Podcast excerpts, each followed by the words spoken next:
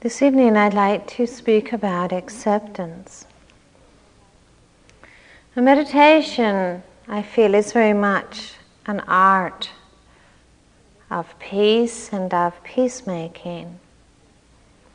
And the art of peacemaking, I feel, has much to do with the quality of acceptance we are able to carry in our hearts. There's a great challenge in understanding how to live in peace within a world which presents us with so many possibilities of struggle and conflict. It's a great challenge to learn how to live in peace with ourselves, how to live with ourselves in a way in which we feel not burdened by struggle and by denial or judgment. There is a great art to learning how to live with life's challenges and hardships. There's a great art to learning how to find light within the darkness we meet at times in our world and in our own hearts. There's a great art in learning how to heal ourselves and heal our world. And one of the keys to this art, it seems to me, is understanding what acceptance is really about.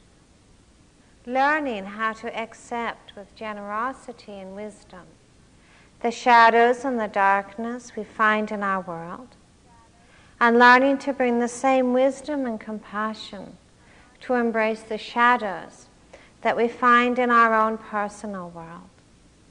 And I feel as most of us travel on a path of understanding, we see how clearly and how closely interconnected our outer worlds and our inner worlds actually are. Acceptance, so the art of acceptance, is one of the most profound challenges we ever meet in our lives and ever meet in our spiritual journeys. To understand acceptance, we are asked to understand our own fears. To understand acceptance, we are asked to understand what it means to be remarkably humble in our lives and to find the courage for forgiveness and for compassion. Above all else, to really understand acceptance, we are asked to learn the skill of emptying and clearing our own hearts and minds so that we can listen and see in new and in deep ways. So that in a very real way we can be present in our world with a quality of innocence and open heartedness. Acceptance challenges us deeply. As we attune ourselves to the condition of our world, we often do experience feelings of despair, of rage, and of powerlessness. There are times when we feel appalled and horrified by the seemingly bottomless capacity of human beings to inflict pain and suffering upon one another. When we look at our world, at times I think probably most of us feel bewildered at, the, at human beings' capacity for violence and for destruction, and to live with heedlessness and greed that destroys our planets and our communities. It is difficult in the midst of, of all of this to really understand what acceptance means. And we might even find ourselves very, very validly questioning whether acceptance is actually the appropriate response to the conflict that we meet in our world. Acceptance challenges us in a relationship to the world. It is also a challenge in our relationships with other people. I think many parents find themselves feeling incredibly judgmental of themselves to discover that there are moments in their lives when, never mind accepting, they discover they don't even like their own children at times.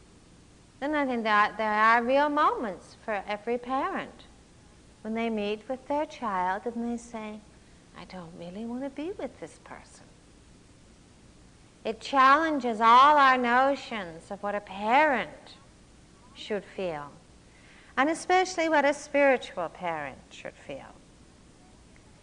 Acceptance is difficult in our personal worlds. There are moments for all of us in our lives when our personal worlds are filled with tragedy, with loss, with death, with rejection, with failure. These are common human experiences. And there is no human being who is powerful enough or invincible enough to avoid pain. There is no defense strong enough that makes us invulnerable to life's challenges and changes. And there are times in these moments of darkness when we do struggle with many of these experiences and attempt to make sense of them, attempt to find some meaning in them. There are times when we meet moments of darkness and we feel to be a victim or overwhelmed, or sometimes just angry about life's injustices or seeming unfairness. Our capacity for acceptance is challenged by life's unpredictability. Our capacity for acceptance is also challenged by our own inner life and its unpredictability. I think we can probably appreciate what a rare gift acceptance is, total acceptance. To receive it or to be able to offer it. Many people, in searching their hearts, discover that there has never been one person in their life who accepted them totally and unconditionally.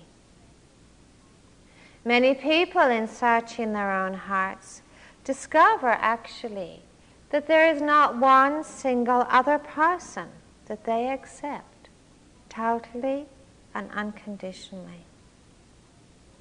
Within so many of our relationships, Conditions and judgment has become their currency. I accept you if you fulfill my expectations, my images, my desires, my needs. I am accepted by you if I fulfill your needs, your images, your desires, your expectations. And if I displease you, if I offend you, I may be rejected. If you displease me, if you offend me, if you threaten me, I may reject you. Self acceptance is also no easy lesson for us to learn. For many people, if they have never really known what it means in their lives to be fully accepted by another, they are easily exiled from knowing deeply what it means to accept themselves. And there may be much in our own hearts and minds that we hold with suspicion, with mistrust, with aversion. How many of you may have found yourself at times in your life appalled by your own capacity for anger, or for rage, or for rejection? Sometimes we are appalled by our own capacity for judgment or for denial. And sometimes we fear these feelings. Sometimes we fear the power of our own anger, our own hungers, our own needs. We're often aware of how much inner rejection goes on when we hear in such a pervasive and frequent way the voice of the judge within us, who is endlessly seeking imperfection and fault and blame. And I think this is so true also, not only for people on retreats who become aware of the judge, but many also parents become so attuned to the voice of the judge. You know, I think especially for people who have you know, traveled a path in their lives, that traveled a spiritual path, for people who have sat, who have given time to nurturing themselves, for people who have been exposed to the Dharma, who hear so often the values of peace, the values of compassion, the values of forgiveness, the values of generosity. It is so easy to adopt these words as kind of censoring techniques for ourselves or ways of evaluating ourselves on a moment to moment level. And so many people have t- turned or tend to turn many of these concepts or qualities into a kind of inner watchdog that says, you know, oh, if I was really loving, I never would have said that. You know, if I was really spiritual, I never would have shouted at my child. You know, if I was a really compassionate person, of course I would have been more patient with that child. And look how I was. And so many parents, and especially parents who have some spiritual big path, gain such expertise in using their path to sabotage their own well being or to somehow undermine their own intentionality, the, the goodness of their own intentionality. There are also, I think, many points, and I think it's a valid question, where we really question the wisdom of acceptance. You know, even as we see the consequences of judgment and rejection, whether it's towards others or towards ourselves, we see the consequences of judgment our distance, division, mistrust, suspicion, and pain. And even as we experience the consequences of judgment, I think we also at times have some great ambivalence about acceptance. We fear that if we accept it, if we really accept it, our own shadows and demons, that they might just overwhelm us. We like the idea of accepting ourselves, but also fear at times that acceptance is just a prescription for continuing imperfection. And I think it's really important to clarify, I would like to clarify, the way that I'm using the word acceptance, both in the path of meditation and in the path of our relationships. Acceptance does not mean condoning everything. It does not mean assuming a passive stance in our lives where we say, you know, if there's something with, we dislike or disagree with or object to in our world, that it's just a question of us becoming more perfect and more spiritual. Acceptance doesn't mean believing that everything in the world is acceptable. There is actually much in our world that is not acceptable. If something leads to pain and to sorrow and to conflict and to division, it is not acceptable. If there is something in thought or in word or in action that leads to suffering and to pain, it is not acceptable because it leads to suffering. This does not mean rejecting the person, rejecting the, the human being from which these words or actions or speech may come, whether it's ourselves or another. But it does really mean having the discriminating wisdom and the courage to be able to say no. Acceptance is not adopting a stance of passivity.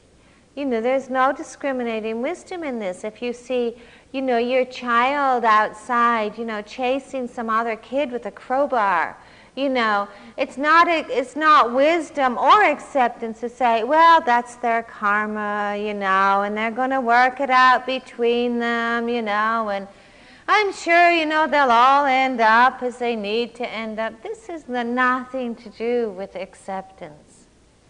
This is actually retreating into a kind of muddledness where we don't actually perceive correctly what leads to suffering and what ends suffering. And both as parents and as human beings, we are asked to call upon forth from within ourselves a remarkable level of discriminating wisdom to see what contributes to confusion and suffering, what contributes to well being and to the end of suffering. We are asked in this path to be a conscious participant in our world and to be a conscious participant in the creation and the birth of each moment. And to do this, we need to find that balance within ourselves of an ex- wholehearted, a deep, heartfelt acceptance and a remarkable clarity of discriminating wisdom. Acceptance is not actually a formula or a strategy of the mind. Acceptance does have much to do with our hearts, our way of receiving our inner world and our outer world. Acceptance is rooted in wisdom and clarity. And acceptance is rooted in a commitment to having no enemies. Acceptance is rooted in a commitment to having no enemies and no opponents in our lives. As long as we have a single enemy in our life, we cannot have peace, whether it is in our thoughts or whether it is in our world. As long as we have a single opponent, then we must resign ourselves to a life of struggle because this is the nature of living in a world of opponents. A commitment to having no, no enemies is a commitment to leaving behind us the world of fear and mistrust, to entering a way of being and a way of living where we really root ourselves in our own intuition, our own understanding, our own capacity to see clearly. Commitment to having no enemies means no longer being willing to walk the path of struggle and resistance and anger. It is also a commitment to being willing to go beyond the boundaries of what we know or think we know about ourselves, about other people, about the world. It's a commitment to diving beneath our concepts and images to touch the heart of another person and the reality of each moment. Acceptance is actually the gift of love, of compassion, of, of forgiveness. It is not something that is weak. Acceptance is powerfully strong. To be accepting doesn't mean to be fearful. In many ways, it means to be fearless. All true human relationships that are growing are rooted in acceptance. Meditation actually begins with acceptance. You know, people actually begin on a path of meditation the moment that they're willing to set aside their struggles and their resistances. It is also, I feel, very important to understand that acceptance is not some idealized state that we arrive at at some point in the future. You know, after we've got resolved our challenges and got rid of the people that we dislike or, you know, got out of the circumstances that are a problem to us or perfected ourselves, this is not when acceptance begins. You've probably noticed how much easier it is to accept people from a distance. You know, even if you come to sit for an hour, it's far easier to accept your children from sitting in here than it is in the moment when we're with them. It is far easier to, easier to feel accepting for, of someone that we hardly ever have any contact with.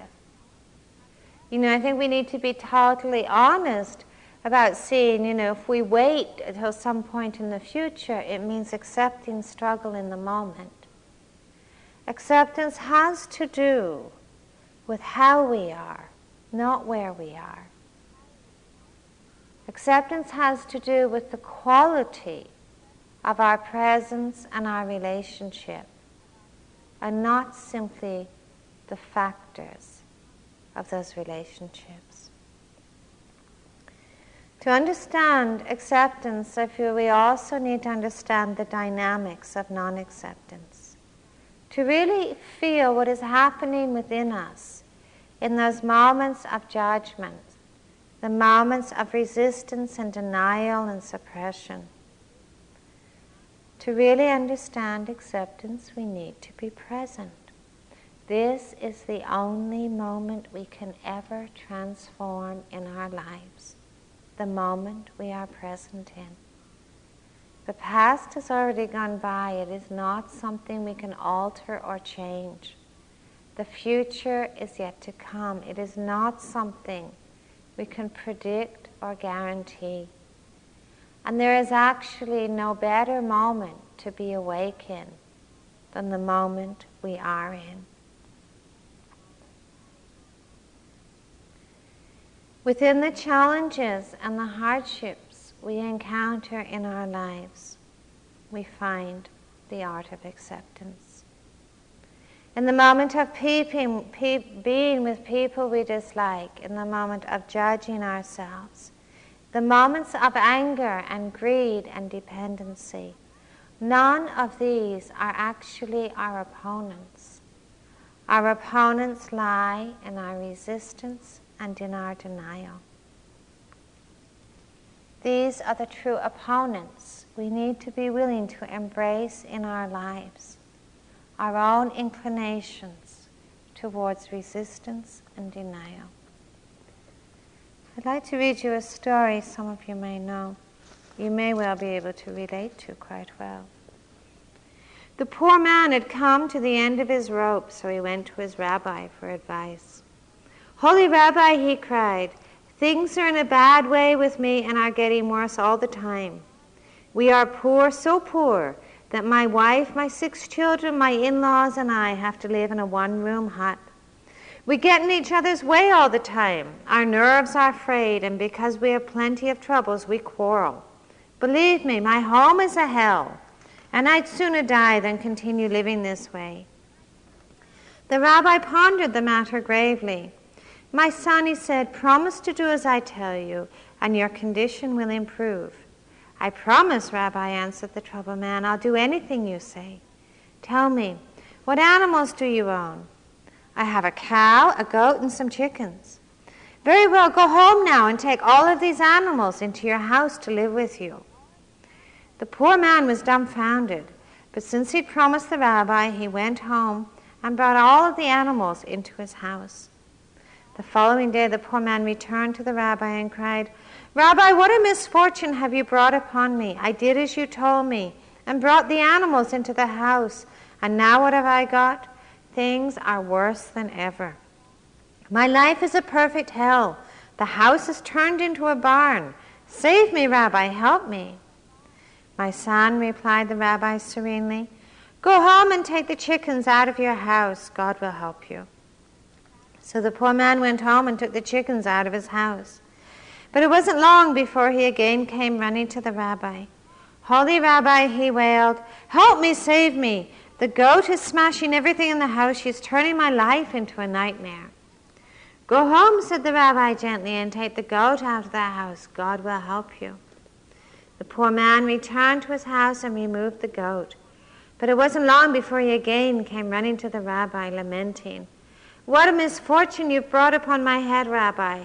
The cow has turned my house into a stable.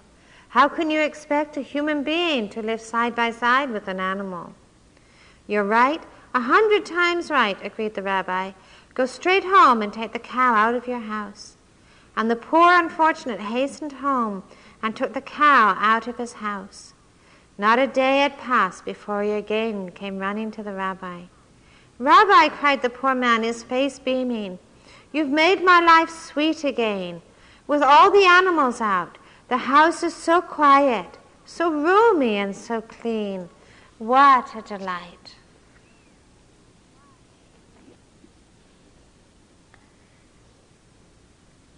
That which makes us most angry in our lives, that which we most fear, that which we most judge, that which we have the most aversion to. This is what we must be willing to turn towards.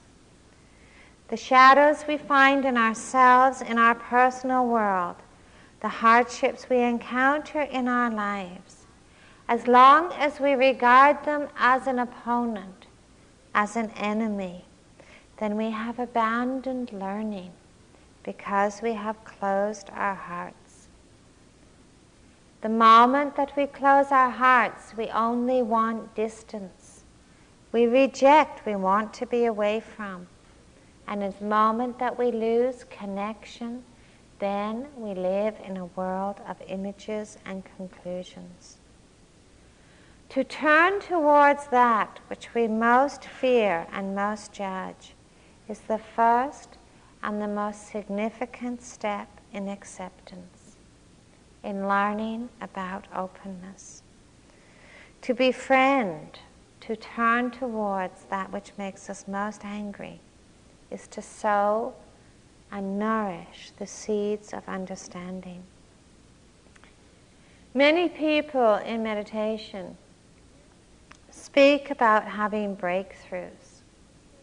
But it seems to me that the most significant breakthrough we ever make in meditation, the most significant breakthrough we make in our relationships, is the willingness to break through our resistances to being simply with what is. To stripping away our conclusions and our judgments and our aversions and our suspicions, and to be simply and calmly and willingly present just with what is. To say that I know you, I have no more to learn, I want to get away. This is an abandonment of what is possible for us. Non acceptance wears many faces.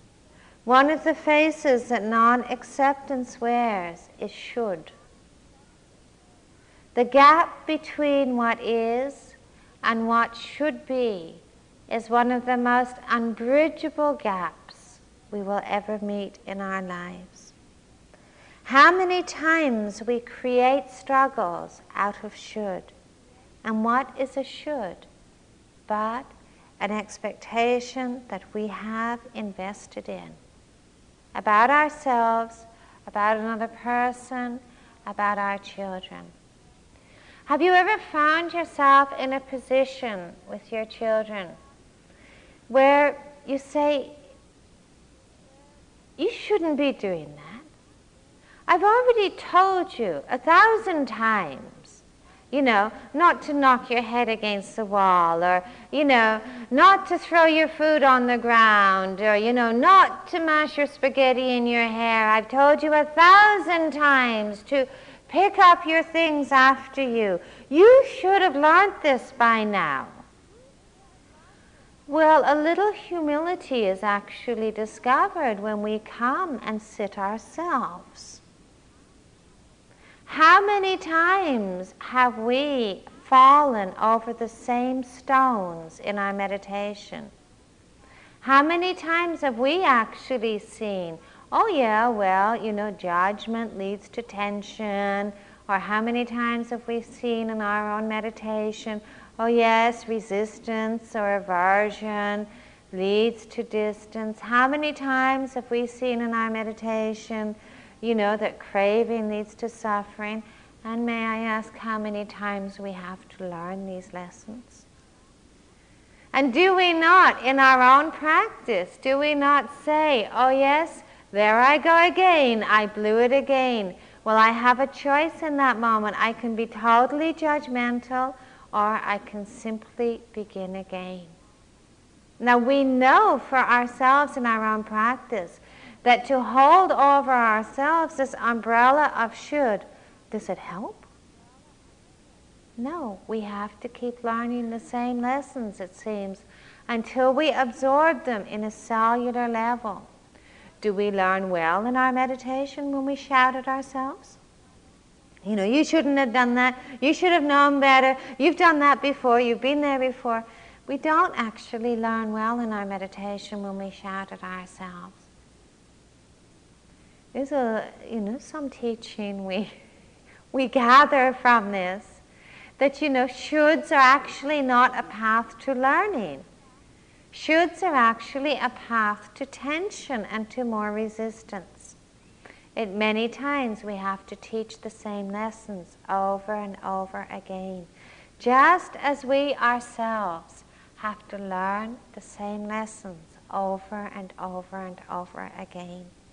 And we know for ourselves that we learn most deeply when we are patient, when we let go of our judgments, when we form no images, when we draw no conclusions, when we engage in no rejection, when we are able to embrace ourselves with a calm and compassionate patience, we learn most deeply. I suspect it is the same for our children. And this is one of the lessons we are also learning again and again and again. Being aware of our shoulds and how little changes within them. What really allows a process of change is real clarity, is steadfastness, is discriminating wisdom. Above all, it is compassion. Non acceptance wears the face of the judge.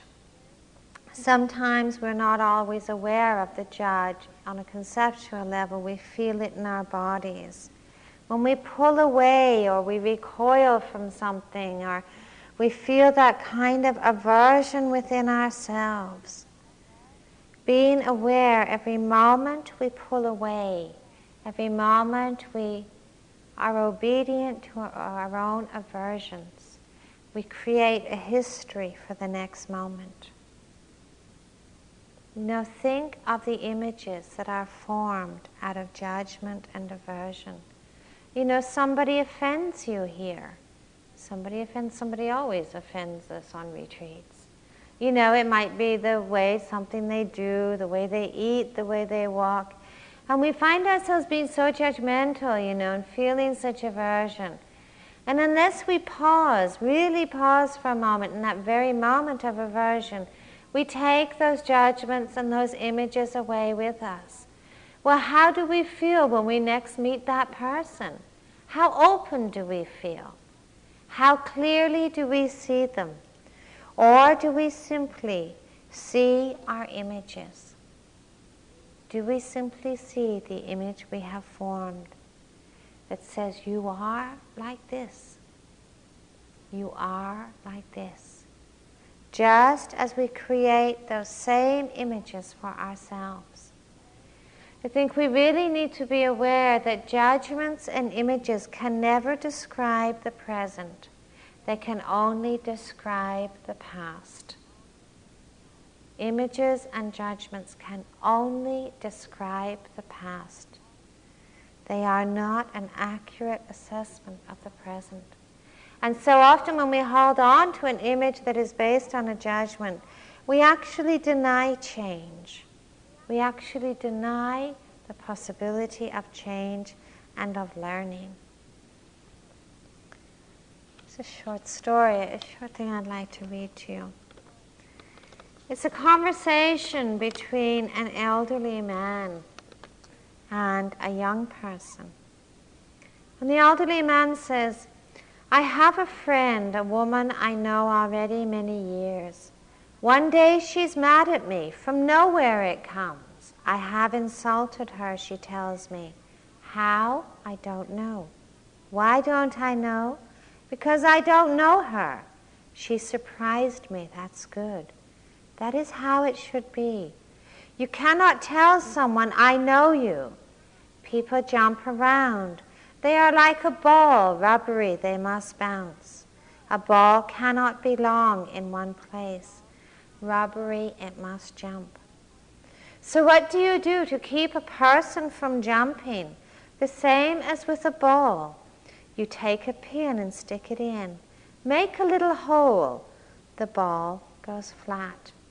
When you tell someone, I know you, you put a little pin in. So what should you do? Leave them be. Don't try to make them stand still for your convenience. You don't ever know them. Let people surprise you. This likewise you could do concerning yourself.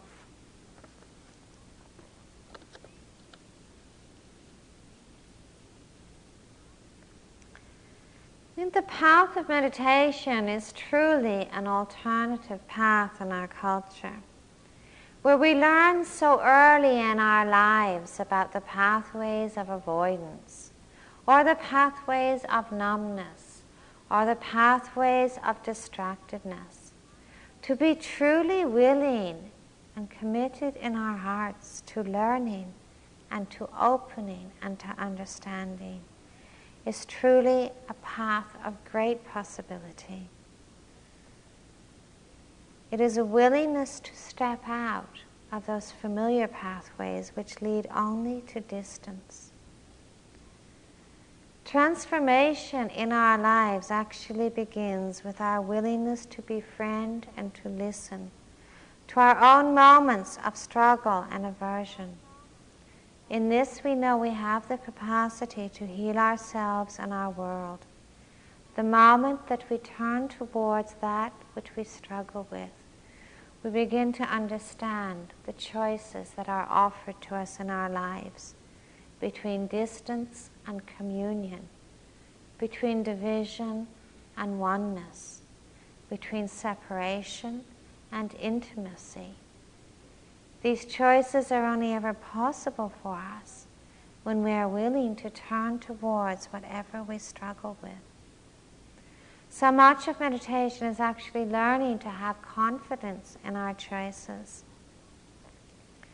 It's a story of a person who is in the midst of a great nightmare where it was being chased by the most horrible demons and it was one of those awful nightmares where he was running and running and running and never seeming to get anywhere. And finally, exhausted, he fell down on the ground, hearing this monster breathing down his neck, and the monster jumped on his back. And the man, terrified, shouted, Alas, alack, what will become of me now? What should I do? And the monster said, I don't know, it's your dream.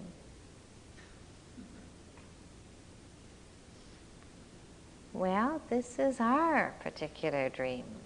No one knows but us what our choices are.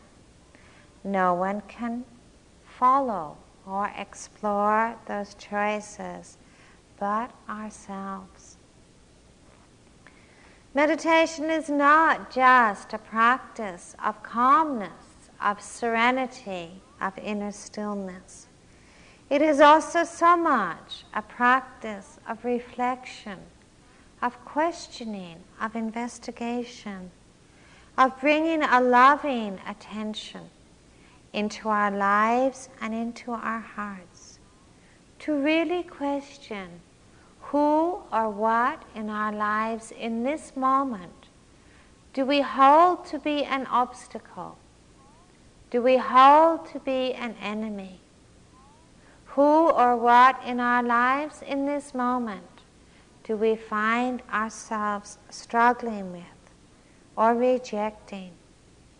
And to ask ourselves, is there another way?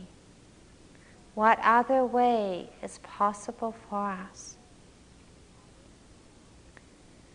The Buddha once said there are many pathways av- available to us in this life when we are faced with suffering and pain and struggle. One of the pathways is the pathway of succumbing, being a victim, why did this happen to me? What have I done to deserve this? Why is life so unfair? Another pathway is the path of blame. It's all your fault. It's all someone else's fault. I didn't deserve this. It's because of your stuff, your problems that I'm suffering this. Another pathway is the pathway of guilt. I must have done something to deserve this. I'm sure in this life or another life or because of the way I am, I must have done something to deserve all this suffering. And another pathway the Buddha described as the pathway of meditation is to, to turn towards all that we struggle with and to ask ourselves, what is the nature of this suffering? From where does it come? And what is the way to its ending? And it is not as if there are many magical solutions or prescriptions, because in our lives and in our hearts, only we know what it is we see as an obstacle or an enemy or an opponent. Only we know the ways which we might be withdrawing or avoiding or resisting. And only within our own hearts and our own lives can we find that willingness to open, to question, and to have that willingness to begin again. No matter how many times we stumble, no matter how many times we falter or blow it, to have that willingness and the compassion for ourselves simply to begin again. And to know that is a real choice in each moment. No matter how much history we have with impatience, with rejection, with harshness, that is a real choice in each moment. That capacity to begin anew and to see each moment as a new moment with untold possibilities for us.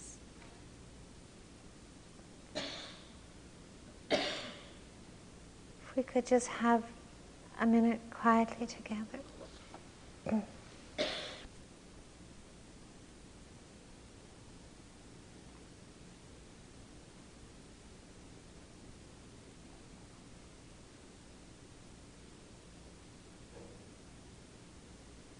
May all beings live with calmness of mind. May all beings live with generosity of heart. May all beings live with acceptance.